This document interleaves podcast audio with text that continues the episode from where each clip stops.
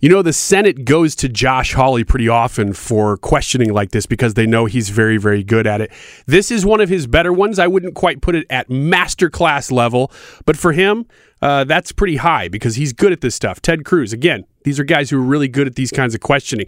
It's because they find logic flaws in whoever they're talking to. Now, this wasn't somebody who was subpoenaed, this was a law professor from Berkeley I don't think she was subpoenaed, so she just was volunteering to do this. She had to know, know questions were coming about this topic, and she did seem somewhat prepared.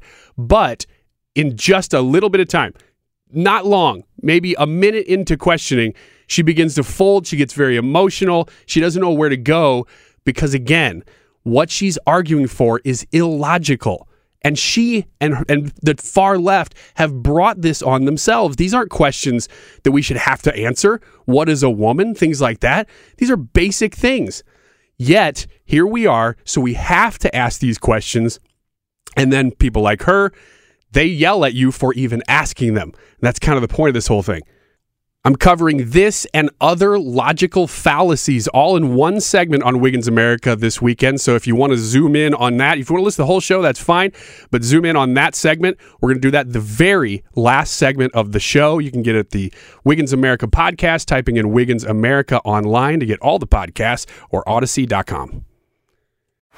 Baseball is in full swing. NBA playoffs are heating up, and your NFL team is gearing up for training camp. Listen to the latest on the teams you love here on the Audacy app. The biggest sports radio stations in the country, providing unrivaled local coverage of their teams, all in one place. Exclusive interviews with players, coaches, and team executives, streaming live and always available on demand. Stay in the know with your favorite teams right here on the Audacy app.